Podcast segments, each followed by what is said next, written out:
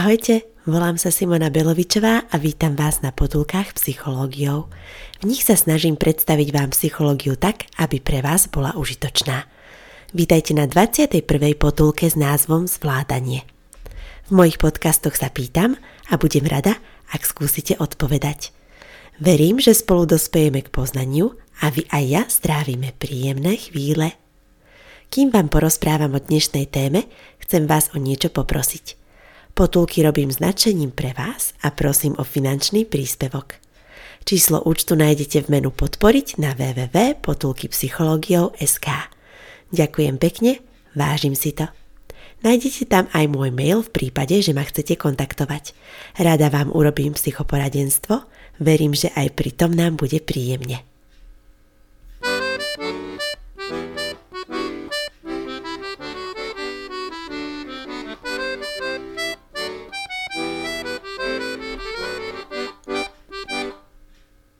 Existujú situácie, kedy potrebujeme veci zvládnuť, kedy neprežívame jednoduché chvíle plné pohody, ale ťažké, komplikované a zamotané situácie. Aby z nich nevznikol stres, je tu koncept zvládanie. Zvládanie sa zvykne označovať aj coping a ide o reakciu jedinca na stresory, ktoré sa v priebehu jeho života vyskytnú, ak sa ocitne v zložitej situácii a pod tlakom. Určite každý z nás také chvíle poznáme – nestíhame v práci, do toho príde konflikt s kolegom, ťukanec na ceste, v domácnosti treba nakúpiť práve keď by ste si po celom dni už konečne natiahli nohy. Namiesto toho so škvrkajúcim žalúdkom idete do obchodu. Keď už uložíte deti a myslíte si, že prišla vytúžená pohoda, že si pustíte k umývaniu riadu tie dobré potulky psychológiou, tak váš školák z postele zahlási, že nemá hotovú úlohu.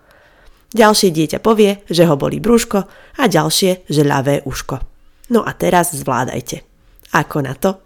Už v predchádzajúcich potulkách som vám ponúkla niekoľko postupov na rýchle zvládanie situácie. V šiestej potulke rátať do 10 kvôli upokojeniu, zhlboka sa nadýchnuť alebo odísť do druhej miestnosti, kde môžete napríklad upratovať ako ja, o čom som vravela v 19. potulke. Dnes vám prezradím ďalšie odporúčania, ktoré si vyžadujú viac času a prípravy. Ale ako sa vraví v mojom obľúbenom citáte od Elmera Lettermana, citujem, šťastie je to, čo sa stane, keď sa príprava stretne s príležitosťou, koniec citácie, treba byť pripravený na ťažšie chvíle vopred. Tak počúvajte, čo presne robiť. Existujú dva modely zvládania. Zvládanie zamerané na emócie a na problém – je dobré o nich vedieť, lebo ak patríte do prvej kategórie, oslabujete sami seba v zvládaní.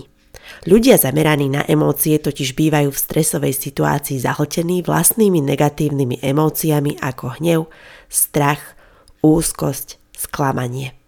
Ak dookola opakujete emóciu, ide o zaseknutie na nižšom stupni zvládania, zvládaní zameranom na emócie. Opakovanie emócií a stiažovanie sa odborne nazýva ruminácia – Niekedy ľudia ruminujú roky, napríklad majú zlého šéfa v práci a frflu, ten môj šéf je hlupák ako vyšitý, ale nič s tým nerobia. Práve aktivita rozlišuje ľudí zameraných na problém od ľudí zameraných na emócie. Zvládanie zamerané na problém zahrňa aj nižší stupeň zvládania, čiže ľudia si uvedomia emóciu, ale nezotrvávajú na nej. Namiesto toho na ňu nadviažu racionálnym riešením problému.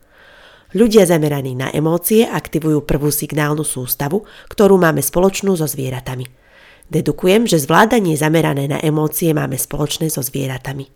Ľudia zameraní na problém aktivujú na rozdiel od zvierat aj druhú signálnu sústavu, ktorá predstavuje základ myslenia, môžeme predvídať, plánovať, posudzovať veci spolu s ostatnými ľuďmi, môžeme prijať mnoho riešení. Ak sme vystavení stresoru, napríklad nestíhame urobiť, čo sme si naplánovali, je dobré najskôr zvládať zameraním na emócie a priznať si svoju emóciu. Keď už máme emóciu uvedomenú, treba prejsť na druhý krok zvládanie zamerané na problém a riešiť situáciu.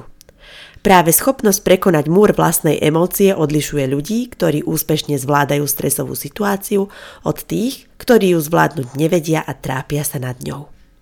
Okrem zvládania zameraného na emócie a na problém, ktoré sú dvoma základnými modelmi zvládania, existujú dve stratégie zvládania – útok a únik.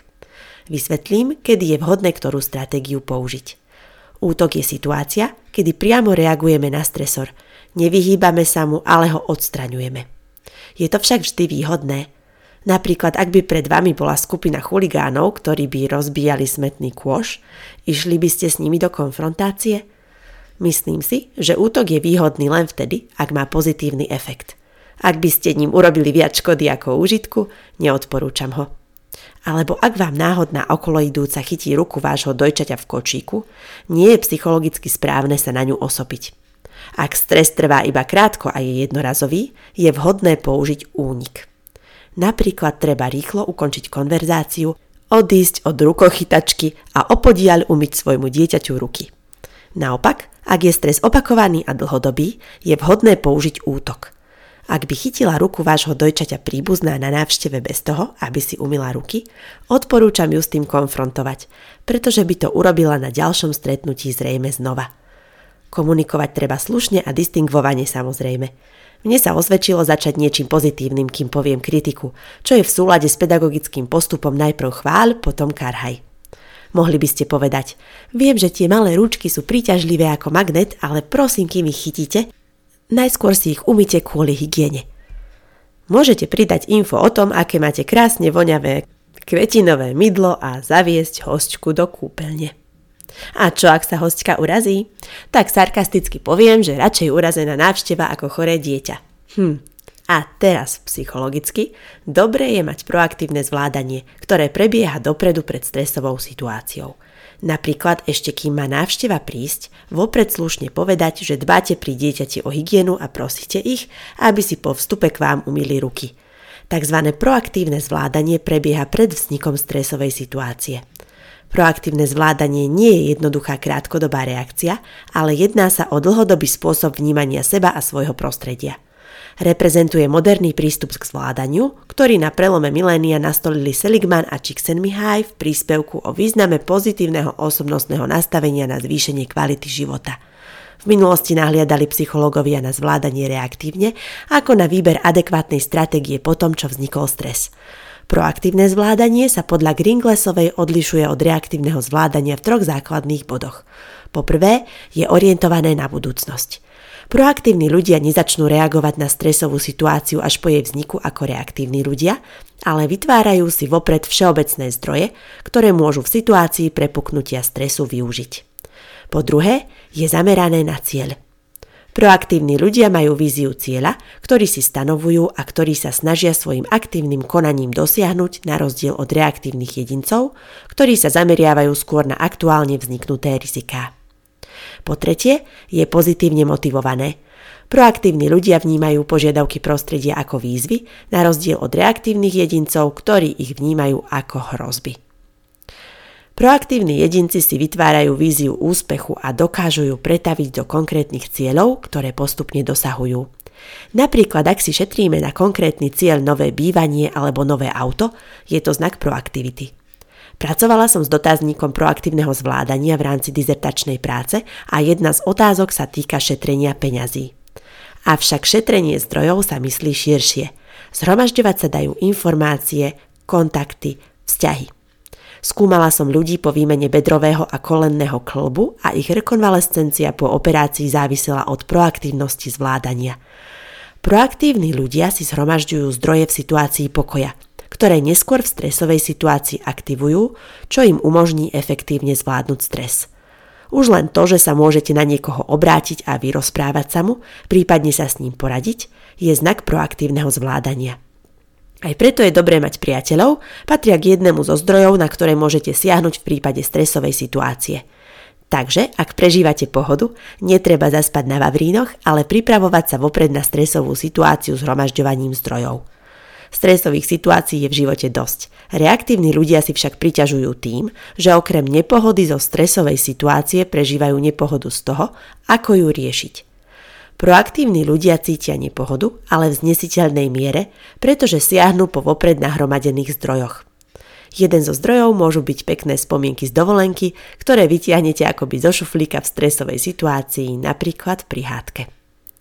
Keď som viedla workshop pre Akadémiu tanca Tomáša Surovca v Nitre, cieľom bolo naučiť mladých tanečníkov zvládať stres zo súťaží.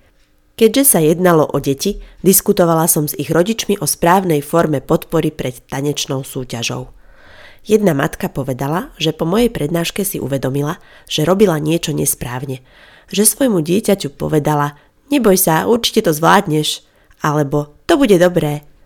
V psychologickej literatúre sa práve že uvádza, že správna podpora druhých je používať slová držím ti palce alebo ukážim, čo je v tebe – Platí to pre športovcov všeobecne aj pre ľudí, ktorí idú podať výkon v dôležitej situácii. Máme ich podporiť slovami povzbudenia, ktoré nezahrňajú nutnosť výhry. Preto sú vhodné spomínané slová držím palce alebo ukáž sa.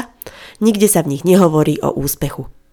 Nie je správne použiť slova evokujúce víťazstvo, ako určite to zvládneš alebo to bude dobré. Namiesto upokojenia totiž môžu zvýšiť stres u človeka pred výkonom, pretože k napätiu zo situácie výkonu sa pridá stres z očakávania úspechu od okolia. Preto ak chcete niekoho povzbudiť napríklad v situácii súťaže, klavírneho vystúpenia či skúšky v škole, odporúčam použiť slová držím palce, ktoré sú nenásilné a podporné. Vtedy človek vie, že niekto je pri ňom a myslí na ňo, nech už situácia dopadne akokoľvek. Povzbudzovať je dobre v dôležitých významných situáciách, ktoré sa dejú výnimočne. Niektorí ľudia si však aj z každodenných situácií vytvoria stres, ktorý potom musia zvládať. Friedman a Rosenman zistili, že stresový prístup k životu charakterizuje uponáhľaných, nepokojných ľudí, ktorí si vyrobia stres aj z nákupu v potravinách. Nazvali ich osobnosť typu A a lekárskymi experimentami dokázali, že majú sklon k chorobám srdca. Telesne chorí pacienti s infarktmi a vysokým krvným tlakom mali psychologické vlastnosti ako nadmerná súťaživosť a ctižiadostivosť, nekompromisnosť, netrpezlivosť a agresivita. Symptómy osobnosti typu A boli v tom, že sa cítili vinní, ak oddychovali, narýchlo robili bežné činnosti ako jedenie a chôdza a často robili viac vecí naraz. Opakom je osobnosť typu B, ktorá vie striedať prácu s oddychom a je trpezlivá a pokojná. V tomto prípade je výhodnejšie patriť k Bčkam, lebo hoci oba typy osobnosti môžu podať z počiatku vysoké výkony, u Ačok prichádza časom k zníženiu výkonu. Preto v behaviorálnych programoch učia Ačka zmeniť sa na Bčka, napríklad v symptóme ako spomaliť chôdzu. Taký pán nadávajúci v rade v potravinách, kde musel čakať až 5 minút, by sa v behaviorálnom programe učil, ako využiť tento čas. Napríklad pustiť si hudbu cez sluchadlá, pretože žiadnou nadávkou si čakanie v rade neskráti, môže ho však efektívne stráviť. Prajem vám, aby ste vedeli zvládnuť každodenné i krízové situácie. Aby ste boli proaktívni a pripravovali sa vopred na stresovú situáciu s hromažďovaním zdrojov aby ste vedeli okrem zvládania zameraného na emócie prejsť na zvládanie zamerané na problém. Aby ste vedeli, kedy použiť útok a kedy únik. Nezabudnite, že psychologicky je dobré patriť k Bčkam a nájsť si čas na oddych popri práci. Ak si myslíte, že v zvládaní stresu máte rezervy, môžete sa na mňa obrátiť. Majte sa dobre a majte oduševnené chvíle.